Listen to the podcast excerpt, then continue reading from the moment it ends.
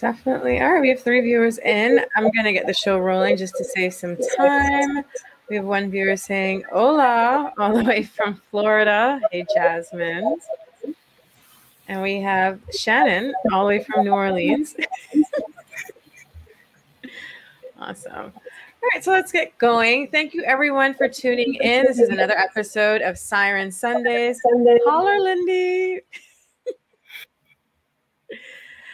Right. So another episode of Siren Sundays, season three, episode two, and we have the amazing Kristal Ocean, aka Ambrose. I can't even say aka Ocean because it's Kristal Ocean. Because everyone was like, Ocean is her last name, right? And I'm like, yeah, okay, we can go with that.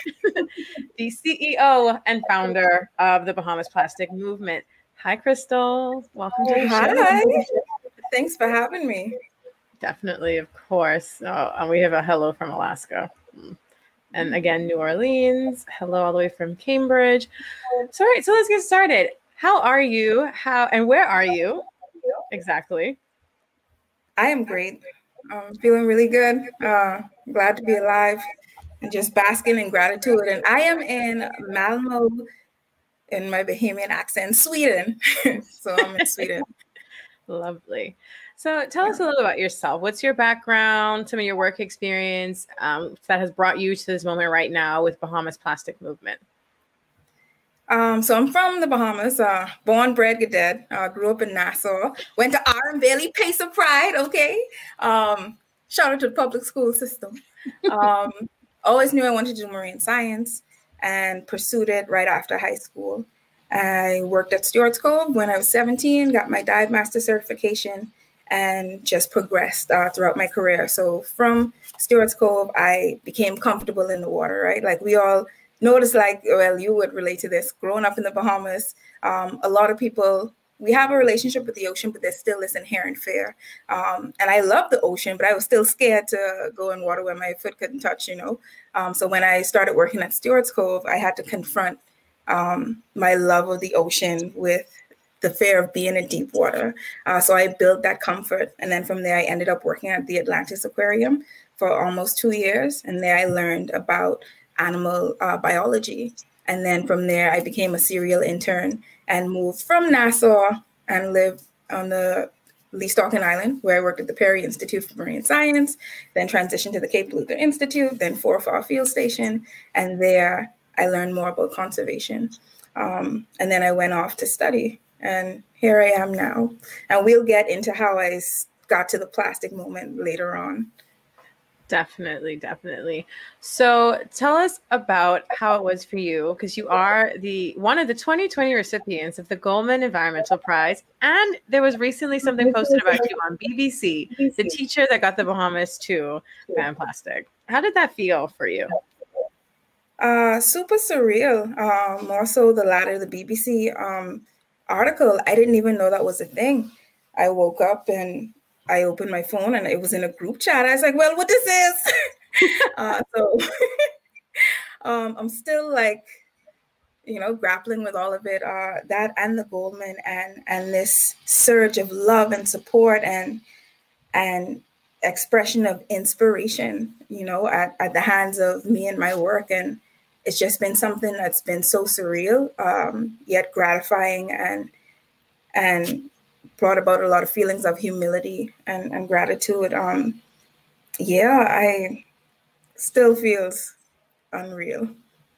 And it's amazing. And even when I had done one of my first papers for my master's, I was so excited because I chose, I think I even told you, I chose you as an example of a good conservation leader. And I was so excited when I got to cite one of your papers. I was like, oh my gosh, look at me citing this Bahamian marine scientist in one of my papers. So that was just so phenomenal. So I know it must feel so amazing for you. But let's talk a bit about. What even inspired this? Like, what made you decide to say, you know what, I'm going to start working with plastic pollution and then you grow to this Bahamas plastic movement?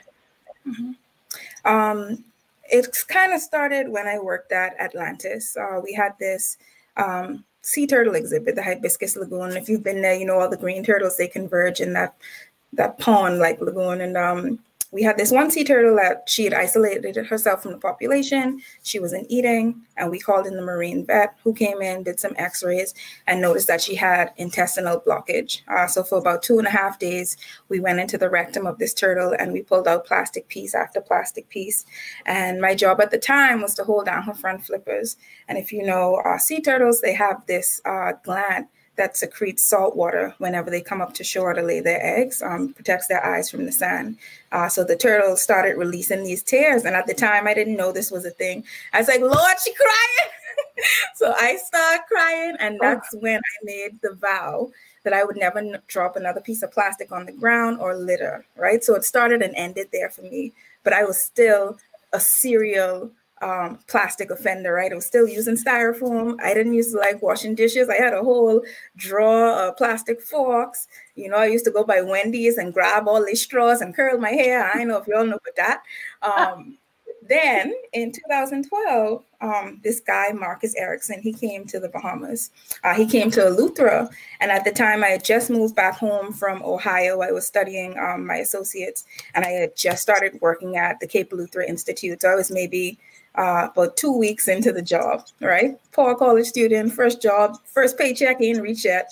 But here comes this guy, Marcus, and he's talking about this expedition, this opportunity of a lifetime to study uh, this, this threat of plastic that was in the ocean that was causing all of this environmental harm.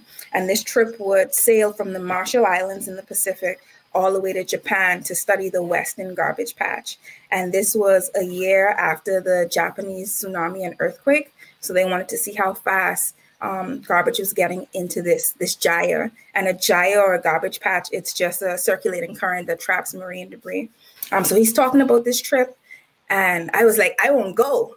And then he dropped that price. He's like, Yeah, it costs ten grand, and then you got to find an additional maybe five to seven thousand dollars to get yourself there. I oh. I got but I go in. I was like, I want to go. Uh, so I wrote this proposal and I sent it to all my professors, all environmental organizations in the Bahamas. And crickets was dusty. You know nobody respond. it's like, well, I guess it ain't meant to be. And literally a week before the trip set sail, I get an email from Marcus. And before I open that email, I was like, man, must be more bad news. And I open it and he's like, hey, Kristal, um, someone just canceled and there's a free seat on the boat for you. Meet us in the Marshall Islands in a week. So I had a week to raise enough money to get a visa so I could get back into the States to travel. And it all just worked itself out. And before I knew it, I was traveling halfway across the world with my little backpack to go on a boat with strangers. And um, this is a very long intro into the fact that I spent 14, was it? No, it was almost about 19, 20 days um, living in the middle of the ocean. And when we first started, I was really seasick. And I was like, boy, this ain't make no sense. Why are these people studying garbage? Get me back to land. this is what I'm saying in my mind because I'm inebriated by the nausea. But mm-hmm. once that subsided and I realized that we were in the middle of the ocean, there was no um, airplanes flying over us, no islands in the distance, no boats passing us by. It was just us, wildlife, and waste. That's all that we would see. And um, one day in particular, we pulled up on this net ball and a net ball is this huge conglomerate of plastic that's kind of magnetized, if you will, um, uh, plastic and fishing rope and all this other debris that just kind of formulates together. And this was in about 16,000 feet of water. So we get out of the boat and we snorkel over this thing in this deep blue Pacific. And there was a school of mahi mahi under there. And then we took a deeper look into the net, and there was a sergeant major that was caught up in the net and it was dead. And that was really significant for me because when I started working at Stewart's Cove, it was the first fish that I learned to identify. So I was like, how my boy from an Atlantic in the Bahamas gets way here, you know, tangled up in this net. And now he's dead. And I just remember being so frustrated. And we um, brought that net ball back onto the boat and dissected it and found 20 different types of ropes and netting uh, we found toothbrushes and toys and combs and uh, plastic forks. And I was just like, man, why humans so nasty? Why they gotta be polluting the ocean like this? And then I started looking through the stuff and I was like, oh, you know, a toothbrush just like the one in my backpack. I'm like, oh, that fork, I have a whole drawer of them at home, you know. So I realized in that moment um, that I was a huge part of the problem, that I was a huge um, offender to the ocean that I claim to love dearly. And it was there where I realized that if I could be a part of the problem, I could be a part of the solution. And that's where it kind of came about. But once I got back to the Bahamas, I was like, well, that was a fun trip. I'm going to go back to scuba diving and doing coral surveys because who want to study garbage? That's not fun. Um, but the more, the more that I kept learning about it, and I was like, wow, this is really toxic for human health. Wow, look at all the animals that are impacted wow, Bahamians aren't responsible solely for um, debris that we find on beaches. A lot of this stuff is washing in from other parts of the world, and no one knew about it. Uh, so I started the research project called the Plastic Beach Project. And I wanted to know how plastic was moving over space and over time on beaches in the Bahamas. And I would get students to come to the beach with me and bridge that gap between community and science. And every time we were there, I would jokingly say, guys, this is the Bahamas plastic movement, you know, just laughing. I, I don't know where it came from, but I would just say it uh, and not thinking anything of it. And then a few months later, I was like, I'm going to start a nonprofit. And that was the first name that came to mind. Um, so yeah, that's that's how I got from there to here. Definitely. You know, that's funny when you say the sergeant major was the fish you saw. I that was one of the first fish that I also learned to identify, and I always used to joke and say this is the most patriotic fish I've ever seen because it literally looked like it had our flag colors. So that must that must have really been like such a monumental moment for you. So in, in the process that you um, have gone through, what are some of the challenges that you've faced to finally get to this moment? Oh, a lot of challenges. Um, let me see how I could be politically correct here. When I started this work, I was a part of an, another entity, and um, that's where the research got started. Um, but there was, as I wanted the project to grow, um, someone said to me that this isn't new science. You know, it's not worthy of having more research dedicated to it. Um, you know, so there was that opposition. Um, and then I was just like, I have to, I have to do this for myself. Um, and I have to do this for the community that matters, which is which is the Bahamian public and the children uh, that I care deeply about. Um, and that's when I started. So when it started and the work grew more, it was like still just me, you know, trying to manage everything. And then I left the Bahamas to go back to school. So there was the time like how do i build this thing and also build my education? So it was always one foot in one foot out. And then it's like how do you fund this work? You know so funding has always been a, a big thing. And i always tell people um, our organization it's a backpack organization. It goes wherever i go. We don't have a facility um, we don't have storage space outside of my friend's garage my dad's storage room um, and other organizations that let us use their space or keep things there so funding, capacity, um, and opposition were, were probably the biggest challenges. Definitely. And so we all know that you were one of the most, well, I hope that I'm correct in saying one of the most, because I know it was you and then you had your students one of the most monumental parts of the plastic ban or the plastic ban mm-hmm. 242 so what was it like? And i know i've watched some of the videos that you posted about it. When you took those kids in there to meet with the minister of environment and and have that pitch to them to have this plastic ban like what, what did that feel like? Um, that was a long time coming and just uh, for the audience you know so our organization bahamas plastic movement we focus on raising awareness and finding solutions to plastic pollution through youth. And this has been going on since 2013. And in 2013, I made um, five goals that, and one of them was by 2020, I wanted to see the Bahamas ban um, single use plastics or plastic bags at the time. And um, a core component of our organization is our summer education program known as Plastic Camp. Um, so we've had the program going for the last seven years. And in our fourth year, which was in 2017, um, I had just come back from the United Nations and they had an environmental assembly in Nairobi, Kenya, and every country had pledged to ban single use plastics, and the Bahamas wasn't there. And I was afraid. I didn't want to tackle getting into the politics of trying to ban plastics. I was like, what about the these families who aren't connected to the environment because they have other issues like trying to feed their family? How is a tax imposed on plastic um, going to help them? You know, and I had to realize that it wasn't a political issue; it wasn't personal. Um, this was for the greater good. Uh, so I got those students together and we had a workshop, uh, a youth activism workshop, and our focus was how do we get into the air of the Minister of Environment and the Prime Minister um, to propose a ban on single use plastic. So, to do this, I had to bring in some additional help. So, I brought in a social scientist and she taught the students how to write surveys. So, they went out into the community and actually gauged the attitudes and perceptions to see if this is something that people wanted. And someone was like, Why are you trying to take away my garbage bags? And someone was like, I'm tired of seeing them in the trees. You know, mm-hmm. uh, then we brought in a local lawyer, uh, Ronnie Carey uh, from Eleuthera, and she taught us all about legislation and how law worked in the Bahamas because I had no idea. Um, and we looked at case studies from different countries, especially countries in the Caribbean, who had gone about a single use plastic ban or a plastic bag tax, uh, which is what we were looking at at the time. And with her help, we were able to have this roundtable with the students about what they think would work, how they think the public would respond, and use that information, especially from our case studies, and draft this bill of what that ban would look like.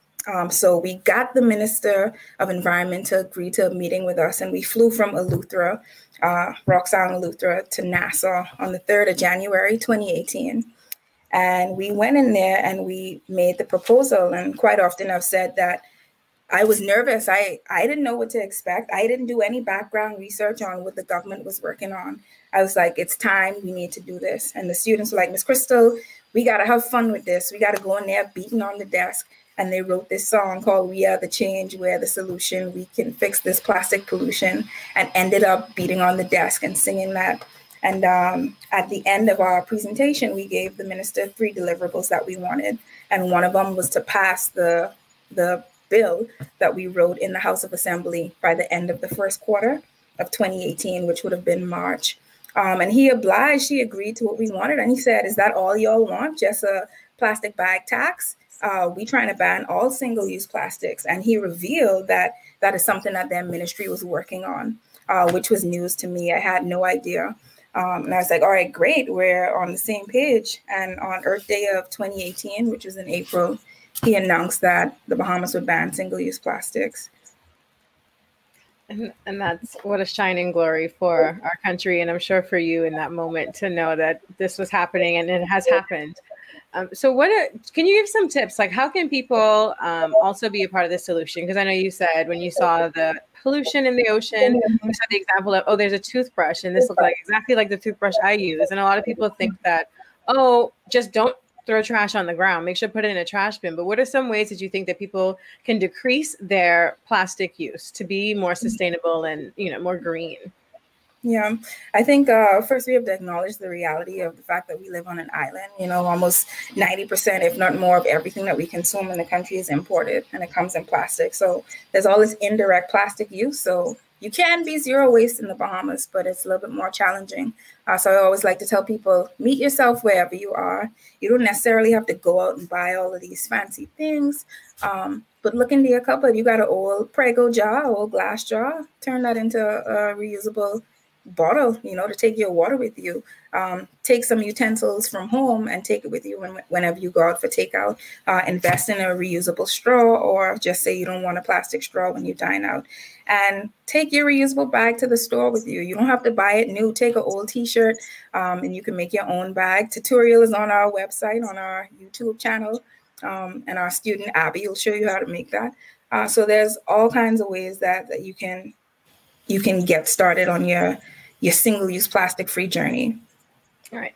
What advice would you give to somebody who has like this passion in them, similar to like you had with your plastic mm-hmm. ban and how you've now created this NGO or nonprofit? What would you say to somebody who also wants to start a movement that could be even even not environmental, but just a movement that they have that they want to use to better the country? Great question. Um, I would say always keep the end goal in mind, but focus on the present. You know, when I, to be in this position, you asked about the Goldman and the BBC earlier. It's hard for me to believe all of this because I never set out for any of that. I never set out for any accolades or anything like that. I just saw a problem and wanted to do something about it and connected with the people who were closest to me, who were great allies to make it happen. Um, and I believed, you know, on, on the hardest of days, I believed and kept going, even when it was stressful, even when it was scary, even when this illusion of fear and doubt always presented itself. I would acknowledge that, but never accept it as my reality. Um, so I would always say to anyone who is getting started, Woo, don't be scared, boy. You got to just jump in there. You know, the best things in life are quite often on the other side of fear. And it's not an easy road. Like this is all now on the back end, you know, like I said, this this has been going on since 2012 2013 and the recognition is just now coming in. And you got to keep going and, and keep believing. So don't be afraid. Connect with people around you um, that believe in what you're doing and that can help you uh, grow. And yeah. step by step. Yeah and always put it out there. I think one of the things um, as a country is that we don't we don't reach outside of our inner circle. Like it's just like how you mm-hmm. said, oh, you send proposals to, to other conservation organizations and to other people. I think it's so important to to voice what you're trying to work on because somebody else out there may either be thinking something similar or very willing, you know, to support your vision. And and yeah, like you said, just got to keep pushing. Like you, you started this in 2013, and now look, like you are all over international news. And I so proud to have you on my show to talk about this because it really just shows that hard work and persistence can really make change and, and be that change you want to see in the world. But yeah. so, what is next for Kristal Ocean? Woo, child, what is next for me? You know, and again, bringing it back to these awards, it is a reminder not to get comfortable, but the mm-hmm. goalpost has to keep moving, you know, because there's so much work to do, so, so much work to do. Um, and when I think about the scope of plastic, you know now i get overwhelmed because it's like i talk about it and i give like some solutions which are solutions but it doesn't change the fact that we still even though our waste management systems are slowly but hopefully surely beginning to improve in the country there's still a lot of work that needs to be done there uh, when we look at this from the marine perspective uh, we have tons of waste that's still washing up on our shorelines. Uh, someone sent me an 11 minute long video from Harbor Island today uh, where they were walking on the east coast, the Atlantic coast of the island, well, on North Eleuthera, facing the Harbor Island Harbor. And just for almost like a half a mile, they're walking, and it's just all kinds of plastic that washed in, you know. So, what do we do with that? How do we manage that? And that's what's next for me. I'm not here in Sweden on air, I'm actually here uh, on a scholarship. I got a scholarship that felt feel still so divinely aligned, specific to marine debris threats and solutions uh, for the Caribbean region. And I really felt like they made this for me. and um, what I'm working on is, and every day this changes, right? Sometimes I feel like I got a good grasp of my PhD uh, theme, and then you know, supervisors hits you like, so what do you mean by the word ocean? What is plastic? So you're oh like, but um, that's my next step, right? It's like, how do we create marine debris management strategies, uh, not only for the Bahamas, but within the context of the wider Caribbean region? Uh, and that's just on the academic side of things and organization as well. Um, and what's next, organization, is how do we take the conversation from just plastic to waste and making sustainability accessible in the Bahamas. That's something that I'm really interested in uh, through the lens of waste. How do we get locals to re envision waste as a resource, whether that's plastic, whether that's food waste um, that can be used to generate new soil? Um, mm. These are these are the big picture things that's in my mind. So what's next? Just more work. Work never stops. And I know we have two questions from the audience, and I think they're a bit related. So, one is what are alternatives? And I think that's in relation to garbage bags. But we also have a question like, so being zero waste in the Bahamas, which means, as it says, you create zero waste, especially in regards to plastic pollution. And Lindy wants mm-hmm. to know, you don't think we could get close in the Bahamas? I think we could get dead close, okay? And it's all about shifting the mindset. And if we can allow ourselves, and this is from my perspective, to to give up um, things that we're comfortable about, things that we that we subscribe to other races, like oh, only white people is do things like that. I mm-hmm. I need my bleach or you know like stuff like that. And, and I'm not like teasing or mocking because it's hard. It's really hard to make that mental adjustment. Um, to making these small steps um, towards sustainability. And I think it's completely doable. And it's been done before. Like think about our, our grandparents, flower bag panty, the I don't know if you know, but rumba shoes, the old tire shoes. Like, you know, I remember my granddaddy used to make switcher and put it in the old peas can. Like they were never like real waste. But now we're in this age of convenience that kind of complicates things and mm-hmm. and complicates because of our comfort. Um, so I definitely think we could get dead close. And Lindy is going to be the first example, the first Bahamian man to live a zero waste life. If one I, does ready. I ready. But but like you said, I do think it really is people have to come down to their own level and be realistic with themselves, you know, and think about yeah. what are some of the ways that I can be zero waste or get dead close to zero waste. And it's as simple as um, I remember at B&T when I was working at B&T, there was a restaurant that always um, used to serve all us breakfast right down the street. And one day someone just was like, "Man, we get so much styrofoam when we get these breakfasts. You know, you get your tuna and grits." And so one day someone just was like, "Maybe we should try take Tupperware and see if they'll put it in our." You know, our own Tupperware. And sure enough, the restaurant was like, Yeah, man, if y'all do that, we'll take 50 cents off. And and that was like wow just that simple so now you within yourself have reduced it and you save 50 cents and that's people who's getting breakfast every day and as simple as when you go to certain bars and restaurants so if you take your own cup and your own tumbler i know a couple of bars in nassau that are very willing to fill your cup for you. You take it home, they save time on washing whatever glass they might use, or save money by not giving you a plastic straw or plastic cup. So it really is these small changes, right, that you have to make in your life. And Lindy says, well, you know, I think the Prego bottle for a switcher. But maybe can you share maybe one or two of the things that you've done to kind of get dead close to like a zero waste life?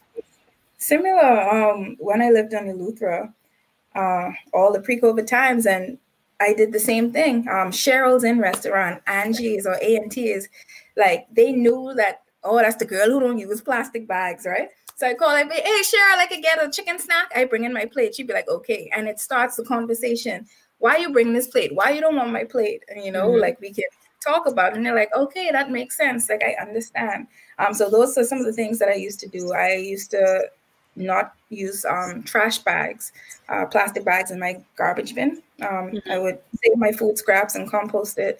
And then uh, any bottles that I had where I was working at the time, I could take it there for recycling, but who knows where that really went, right? Um, so those are some of the and I would take my cup with me anywhere that I go, never leave home without my reusable water bottle. Um, and those are the simple things that I would do. And try to make as much things at home as possible. I try new recipes um, so I don't have to buy something that comes in plastic or buy in local fruit uh, wherever I could. Yeah, it's simple as it got for me but I am not, my life is not zero waste. And I'm very open and honest about that. And that's another uh, piece of advice for anyone that's starting any journey. Um, be open, you know. Um, my life is still heavily relying on plastic. My glasses are plastic, all my vitamins, well, some are in glass, some are in plastic. Um, here, it's now where I'm living in Sweden, a lot of the food in the stores that I've been to, they come wrapped in plastic. So it's either do I want the cheaper fruit that's in plastic or the organic fruit that has less pesticides, but it's still in plastic. I, I don't know. It's just an ongoing conundrum. So, mm-hmm. baby steps. Yeah, that definitely that's something I noticed as well in the UK. You'd find like the bunch of bananas in the plastic bag way cheaper than even the bananas that are not in the plastic bag. And you really stand there and have this moment within yourself, like, man, I really I want some bananas. And if I want to really stick with my budget. You know, it I can't keep buying these organic ones. Why are they putting these ones in a plastic bag anyway? And even with oranges and things like that, it's like we're not eating the outside anyway. Um, right. But yeah, so yeah. If you want to, sorry, I was no, going to no. say if you want to take that that conversation one step further, and you look at where you are into in relation to where these fruits are grown and you know the carbon emissions that it took to get that food to you and it's like everyone is complicit and that's the the thing like we're all complicit no matter what we do we're all complicit in um, environmental degradation in some form whether that's you getting a new cell phone every year where do those minerals come from what's the label like and this is a little tangent that i've been exploring myself mm-hmm. but um we're all complicit complicit but we have to do the best that we can with the tools that we can. And those individual efforts spread out across the world, that's where the big difference happens, right? Tending yeah. you're part of the garden and you're part of the earth. Um, yeah. Yeah, it takes one person. And I know I was recently speaking with another person, and I was saying sometimes when I do outreach, a lot of people have the attitude of how me one could make that much trash. Like if I if I just still use plastic straws, everybody else, you know, could stop. And it's like, no, but that's that's again with the shifting mindset, right? Like if everybody thought like that, or if just like a fraction of people thought like that, then we would still be in the problem we are now. Everyone has to actively kind of take themselves and think about what can I do.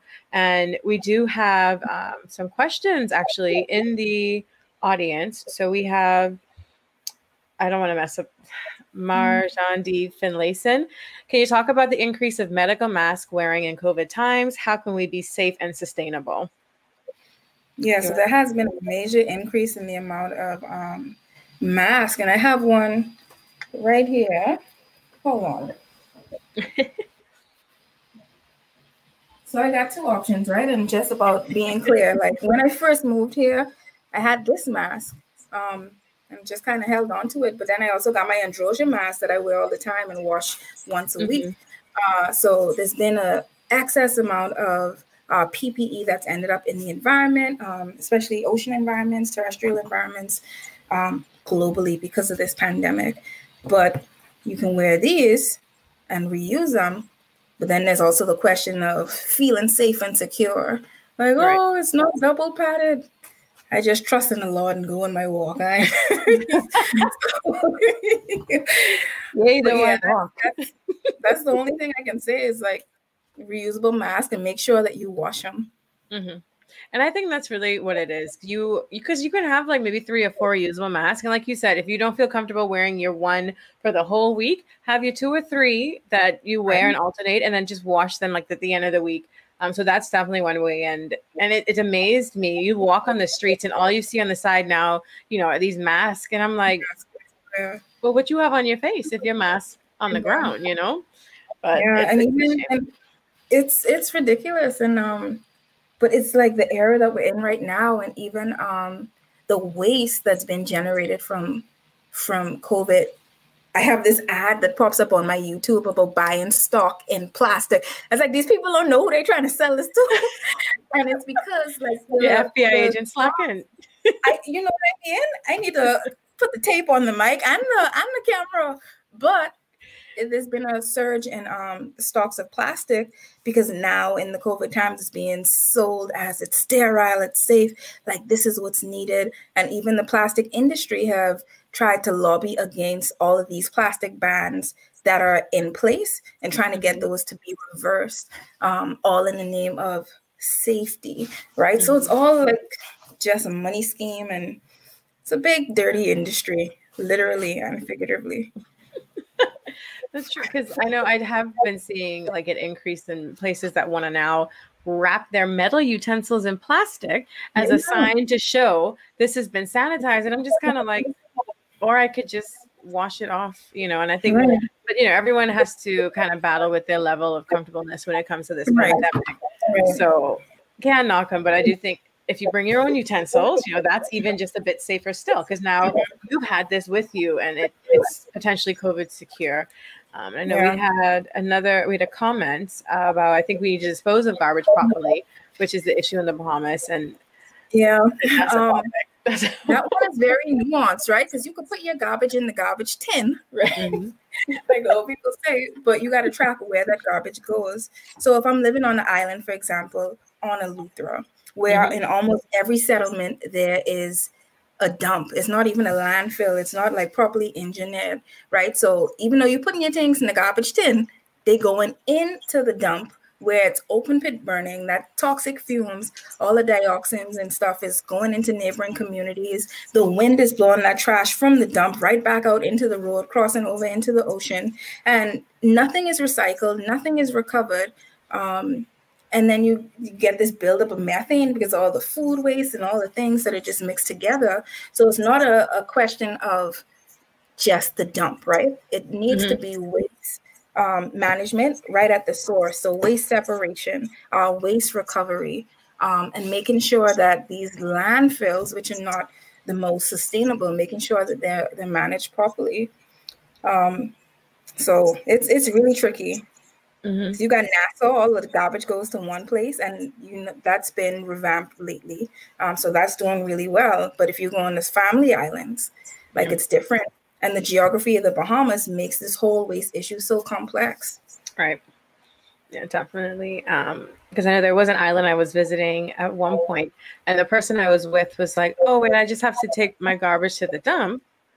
And it, it yeah, okay, I didn't say the island. Okay, good. I had to make sure I had to be really careful, and it literally was just almost like just this open area where it looked mm-hmm. like they had cut back the limestone rock a bit, you know, a little hilly, even though other countries yeah. would say flat, and and they just threw everything in this one area and, and my assumption was they burned every now to kind of see where mm-hmm. things were burned. And I'm like, oh man, this is not, yeah. but this is the only option, right, that people have. So right. it definitely does start yeah.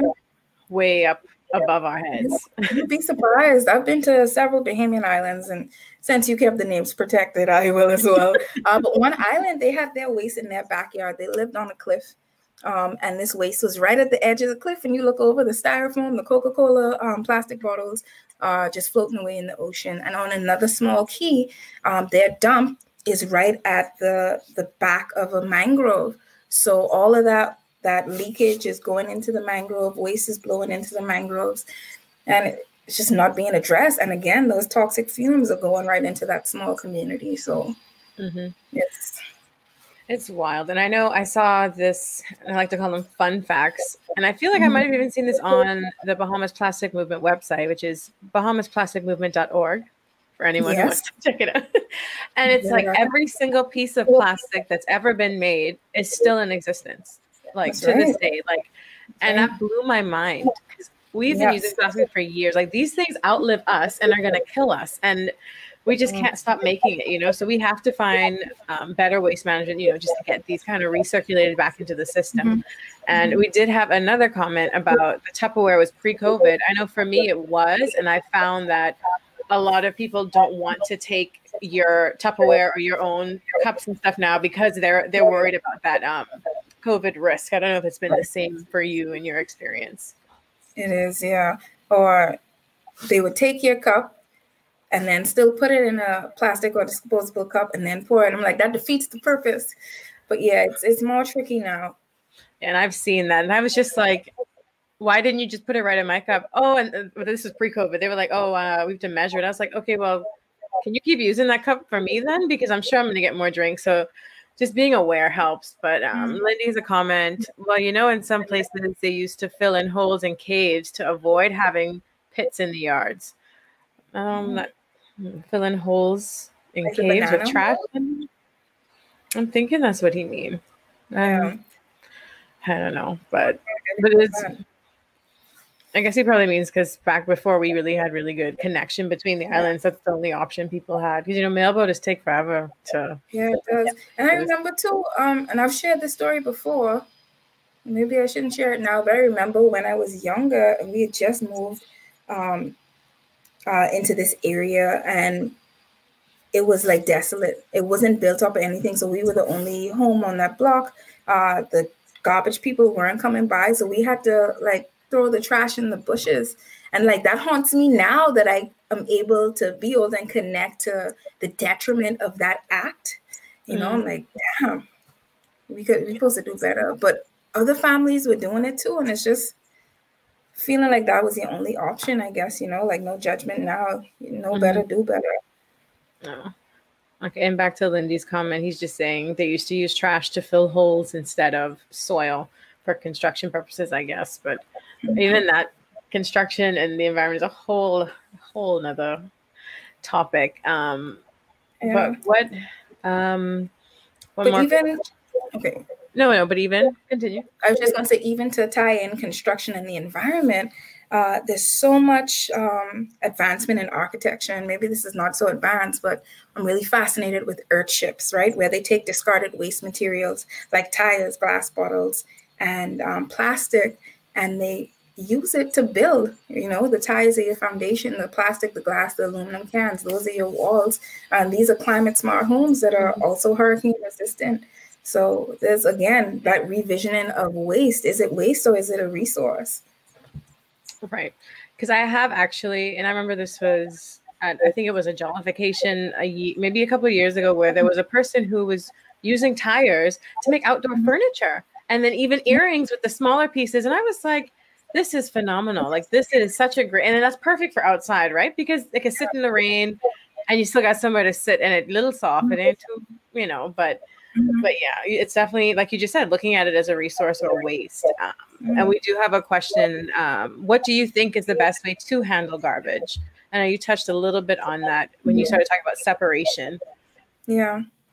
I think uh, waste separation from from what I've seen, for example, um, here in Sweden and in Norway, where I've lived as well, when you take out your trash, there are eight bins right? Between six to eight bins for everything from batteries to diapers to food waste um, to um, your plastics, your cans, your bottles. And here there's a pan system. So on your plastic bottles or your aluminum cans, you have to pay, let's say, maybe five cents extra in tax whenever you buy something um, in that product in a plastic bottle or in an aluminum can. And for you to get that money back, you save all of those cans and bottles and you put them into this machine and you get that money back and you spend it in store. Um, and that's a great way for them to recover these products and actually recycle them. Mm-hmm. Um, so that's one way. There's also waste to energy. I haven't done my due diligence on researching it to see how it could work for the Bahamas. Uh, does that mean we need to generate way more waste just to get this thing to work? Um, mm-hmm. I need to do some more research. Uh, but I think source separation is is the best thing. Right. And I know I did get a question earlier that just was on your view with Bahamas Plastic Movement and working with other conservation agencies or even just like government agencies or corporations. What's that been like in regards to this movement um, going forward? It's been the foundation. Mm-hmm. You know what I, I, like to tell people? I'm not self-made by any means. I am community made. Uh, everything that we've done with the organization has been through partnerships. You know, One Eleuthera Foundation. I shout out everybody right now: Space to Create, Harbour Island Green School, uh, Cape Eleuthera Institute, Island School, Deep Creek Middle School, um, Ministry of Environment, uh, BREEF, BNT, uh, Algalita, international organizations as well, right? Plastic Pollution Coalition, Last Plastic Straw, um, Klean Kanteen, Chico Bags. These are the people that believe in our work. Johnson Ohana Foundation, Lyford Cay Foundation. I could go on and on, but mm-hmm. these are the people that help advance and move this work forward. It's not just me. Um, so I I mentioned this before, but I share these awards and these accolades with every single student, organization, community member, and almost every citizen of the Bahamas as well that supported this work because I can't do it alone. You know, mm-hmm. when I call and be like, hey, uh, we could use your center to have camp, please. Or hey, um, we having a free camp. Can y'all give us some free water? Uh, we need mm-hmm. a ride to the beach. Your truck free. Like these are the people that step up and and help us out, you know. Um, and also big shout out to Will Simmons, um, founder and director of Space to Create the Harbour Island Green School, dear friend who has been, you know, rocking since the inception of the organization. Uh, so so many friends have have helped make this happen. So anyone that's interested in starting the movement, see who shares the same interests, who's on the ground, and who can help you yeah. propel your work forward. And on that token, too, I just want to say, even though the highlight is on, you know, our organization and the plastic ban, we did bring it to the ministry. And the minister did say, you know, seeing the kids really fired him up to push it forward. Uh, but there's a team of amazing women in that office who wrote the new legislation, wrote the new bill, um, did all the social media graphics, and they made all of that stuff happen. Um, so they deserve their flowers as well. So big up to mm-hmm. everybody in the Ministry of Environment's office. Yeah, and this and honestly, I feel so moved. And I'm probably even a little corny if I say just emotional about it because when you said I'm not self-made, community made, that's just so beautiful, and that really just shows the importance of connecting, collaborating, and networking. You know, we are. I would say we're connected. You know, we're still connected by the ocean. This is what we thrive on. And the fact that you had so mm-hmm. much help is just so inspiring, especially to people who have things that they'd like to get done and they're worried that no one's going to want to help them no one's going to care there it's going to always be somebody some organization some corporation willing to support your vision but it's always important just to be passionate and persistent and you definitely embody that from 2013 to now you are a shining example of that and we are so proud to have you as a gem in our crown of jewels in our country oh, so we wait oh, you to come back Listen, no, I coming back. Always one foot in, one foot out. You know. Yeah. That's that's never gonna stop. I'm here to build myself up so I can come back and give, and that's always been the situation. You can't keep me away for too long. Definitely. And so, and just if there are some final thoughts for us, like what would you say to someone who would want to get? Oh, I think, I think we did. Mm. Yeah, we did.